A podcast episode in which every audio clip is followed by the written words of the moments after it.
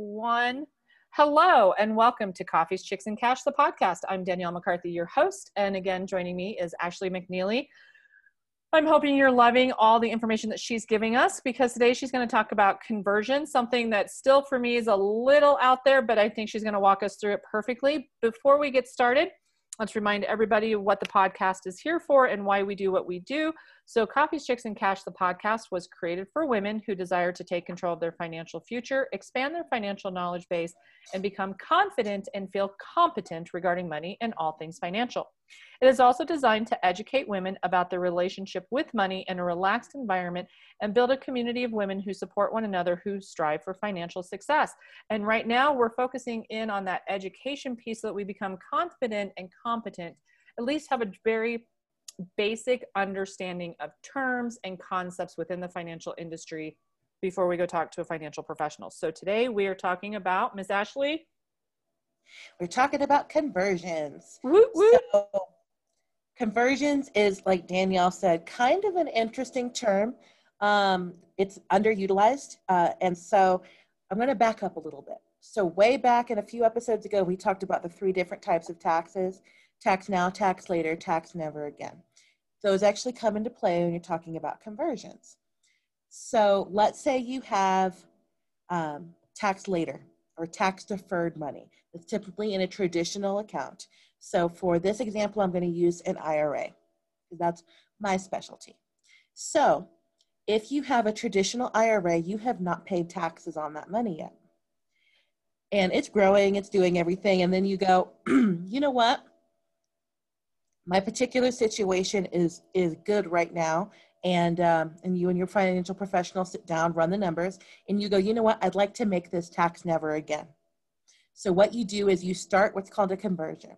It sounds complicated but all you are doing is converting tax not taxed money to taxed never again money. So you haven't paid taxes on let's say $5000 that you have in your ira you say, I want to convert that. Okay, you do a conversion. Financial institution sends a letter to the IRS saying we have changed this from traditional to Roth, and then you pay the taxes that um, you have not paid yet on that tax on that money. So instead of waiting until you're 59 and a half when you withdraw that money, you're actually paying taxes on it now. And with a conversion, you don't have to convert a whole account. So I said $5,000. Maybe you did a thousand. Maybe that was your situation and you, you know, you could do that much each year. There's a strategy behind doing it. And I could sit here all day and talk about different strategies, but that's what a financial professional is for. But essentially that's what it is. So it turns a you know a an account that you have not paid taxes on yet into a taxed never again account a roth unless you pull money out, unless you pull the growth out prior to 59 and a half, you won't have to pay money on that principal. And the IRS considers that conversion principal. They don't consider it growth. So you can pull it out if you need to. Now, again, talk to your financial professional and make sure that's your best bet. But it's absolutely doable. So a lot of people um, at least that I've spoken to in my career, have said, I didn't know any better. I didn't know there was a Roth. I wish I would have had that option. Well, this gives you that option. And again, it just depends on your situation. Um, a lot of people do it when they know their tax bracket is going to be low for that year versus, you know, later maybe you're maybe you just got hired for a job but you don't start it till next year and so maybe you, you have been working and your you know your income's low well your income tax is going to be low because of your income maybe that's when you do a conversion. Again ask your tax professional but that's just one example that i've seen of people taking advantage of a lower tax bracket uh, in order to uh, do that. Or maybe you know you're going to get inheritance.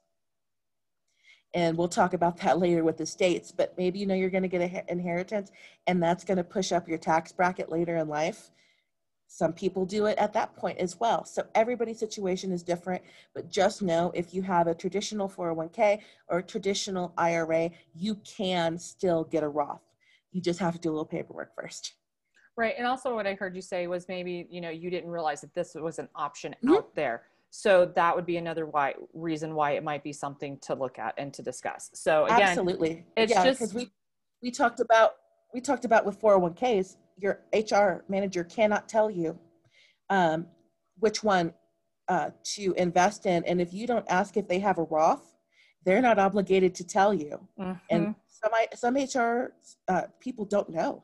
Right. They just say this is our 401k program, enroll, and they might not even know that a Roth is optional. So, like Danielle said, if you're like, oh my gosh, I wish I would have known about this, all is not lost. mm-hmm.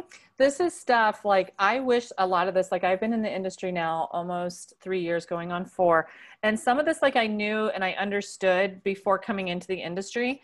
But now that I've gotten into the industry, I'm like, man, we really need to understand this better, understand what options are out there, what ideas and strategies and pieces that are out there.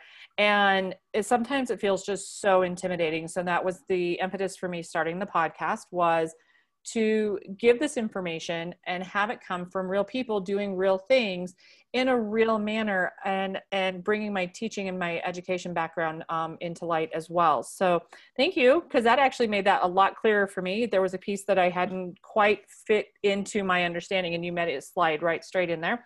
And that was the whole purpose of us doing the podcast with this 30 day challenge of terms and concepts is so that people understood what's out there. And as a professional, you know, always willing to learn from amazing people. So, Ashley, thank you so much. And we'll catch You're you welcome. on the next episode. I'll be back. All right, guys, take care.